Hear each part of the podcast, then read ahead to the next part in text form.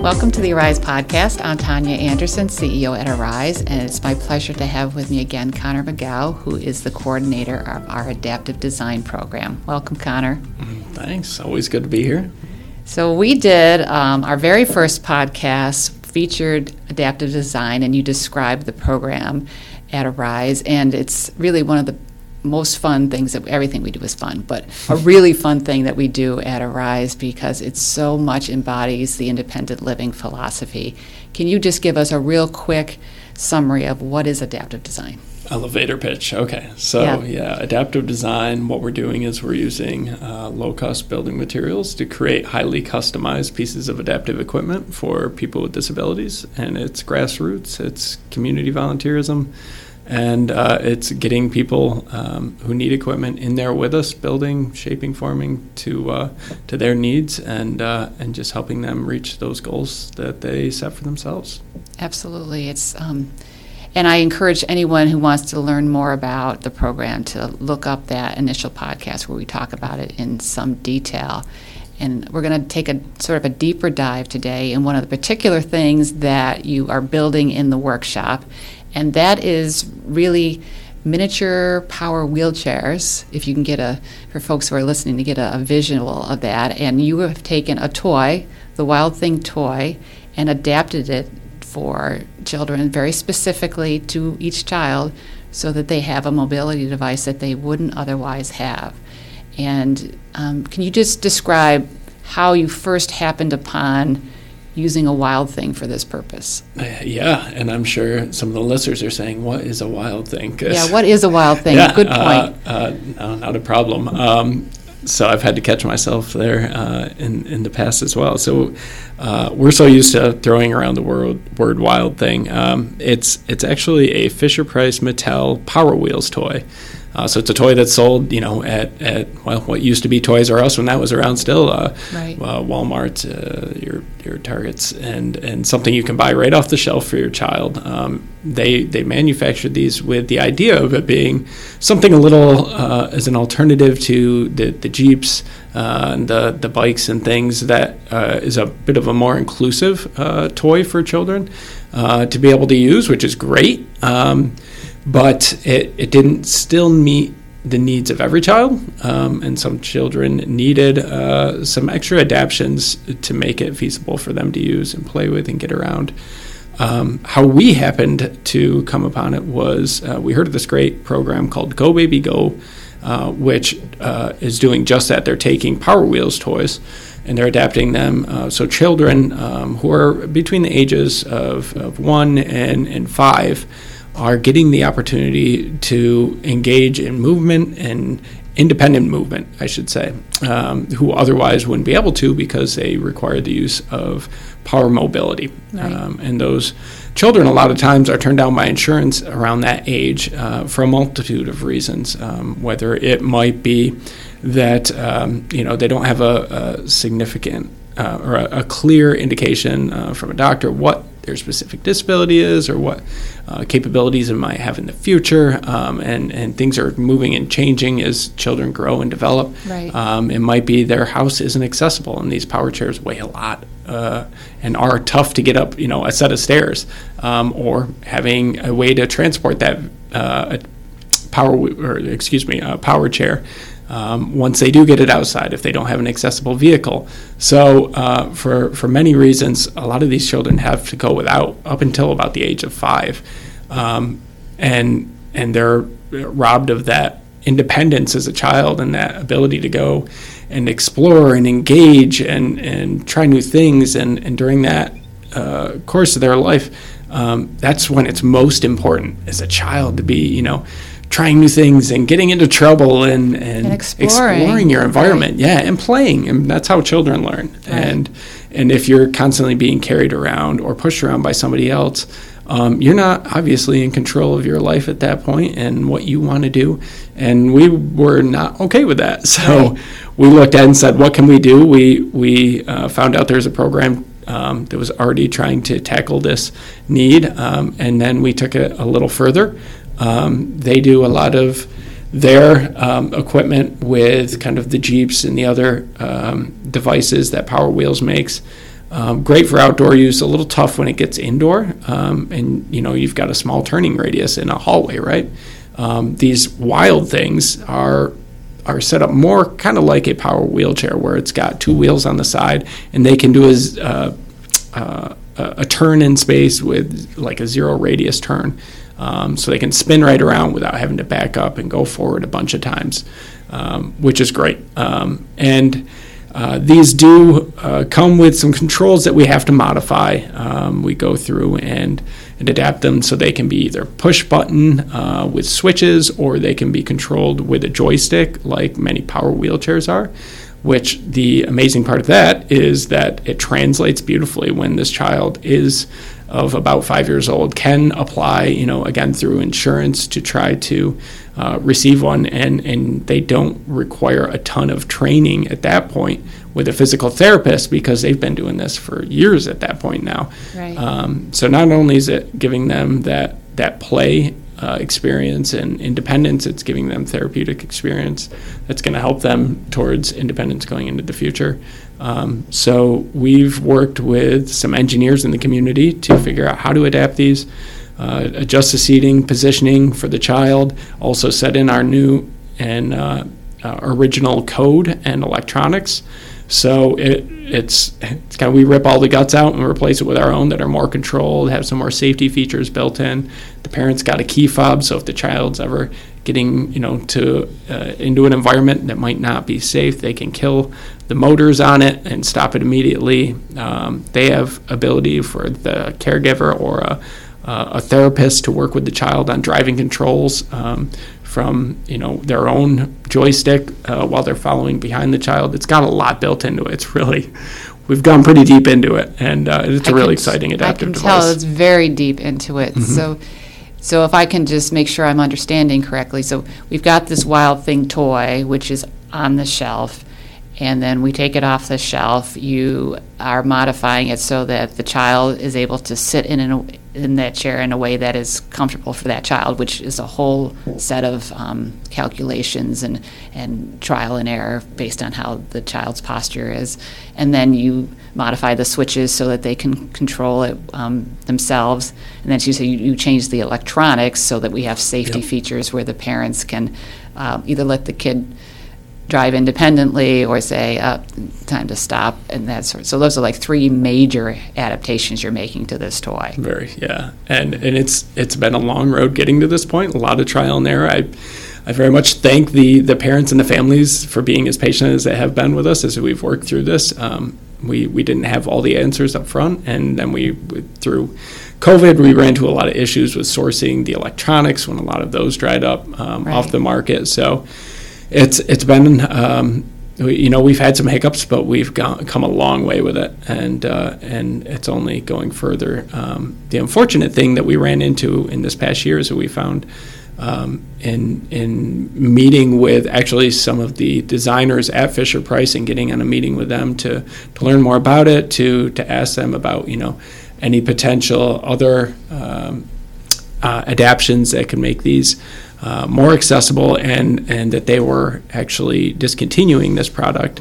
Um, it wasn't selling enough, unfortunately, so they were they weren't going to be manufacturing it anymore. So then we hit a, a big uh, moment of Uh-oh. what do we do now? Yeah, right, because big now uh-oh. your supply off the shelf is going to be off the shelf completely, exactly. not even stocked. Yeah. So that brings us to a couple of weeks ago where you got so we're you're in a place now where you think, okay, I'm not gonna. I've got a limited supply of wild things. Hopefully, when people are their kids outgrow them, they'll cycle them back. We're going to have to try to stretch this as much as possible. We're going to have to try to figure out another answer because it's not an acceptable answer that the kid goes back to being pushed in a stroller exactly. or carried around. That's yes. not an acceptable answer. Yeah. So you're thinking, okay, I've got to problem solve, which you are excellent at doing, and your team is excellent at doing that. And then you get a call a couple weeks ago. What was that call? Well, an email. Okay, yes, an email. An email. Um, yeah, I came in on a Monday and opened my inbox to find that one of the, the designers from uh, Fisher Price that we had met with probably a year and a half ago, a year ago, um, just out of the blue, thought of us and found they had. Uh, misplaced apparently about 60 of these wild things in one of their warehouses.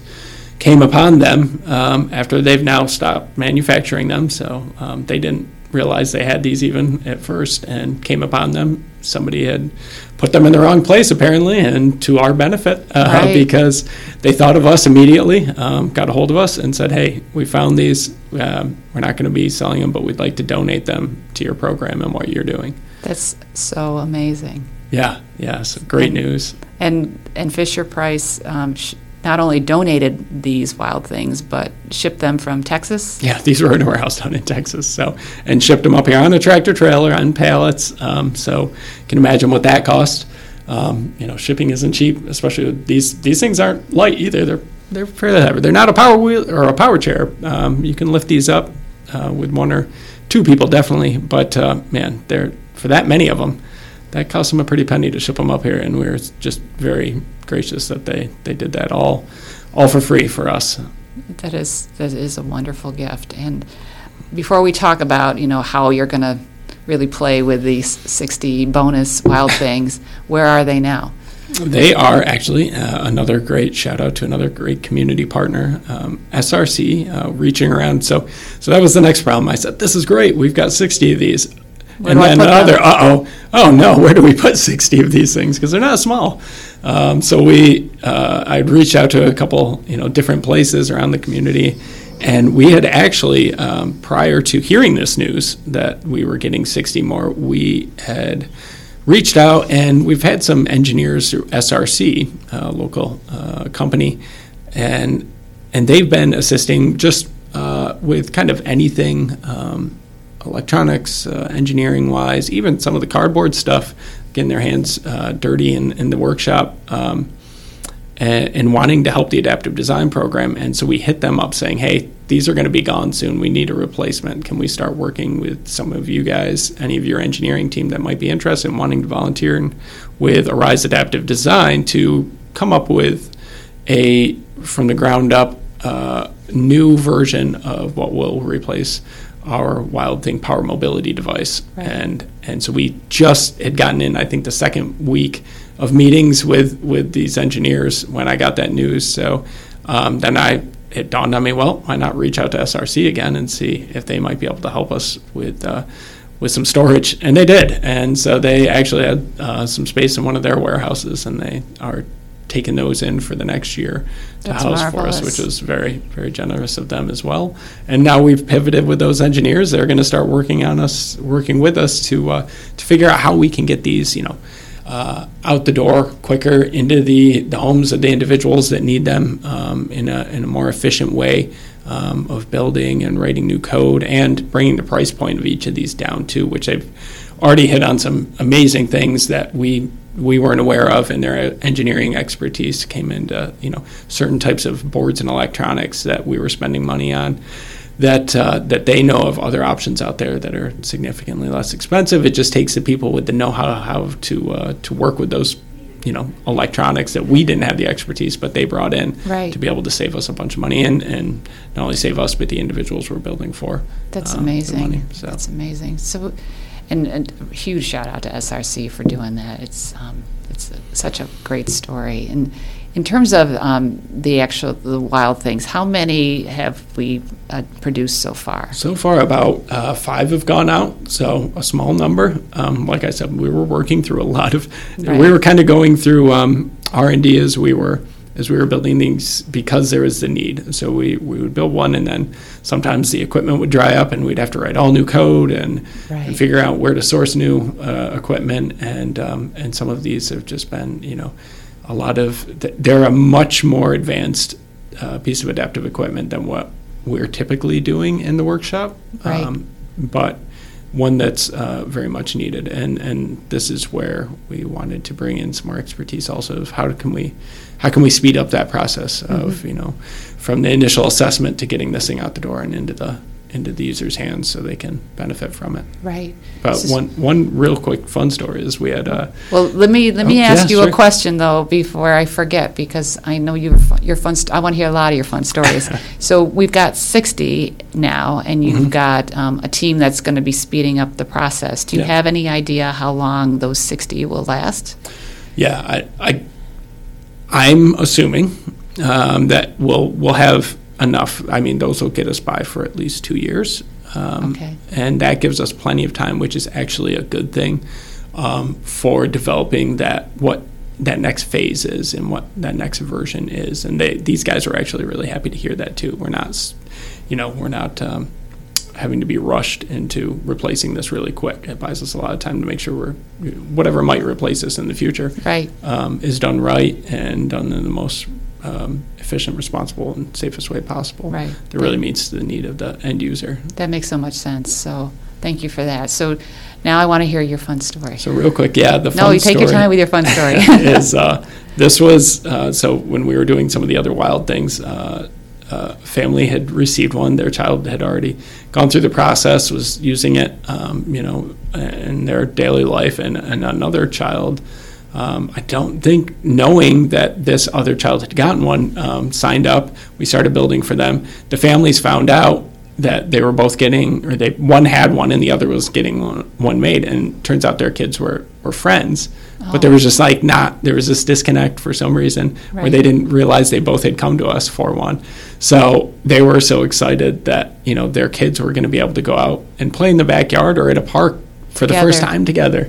Yeah. Yeah, which is super fun to hear and and really exciting. And just to think that without these, they wouldn't be granted that opportunity. You know, um, to be independently playing with one another and running around to wherever they wanted to in the park, doing what they wanted to do together as friends without someone having to be there pushing them around. So Right. that was And- pretty neat. That is, and that that's an amazing story, and it brings us back to you know why you do this work be, and why Arise does this work because it's important, critical.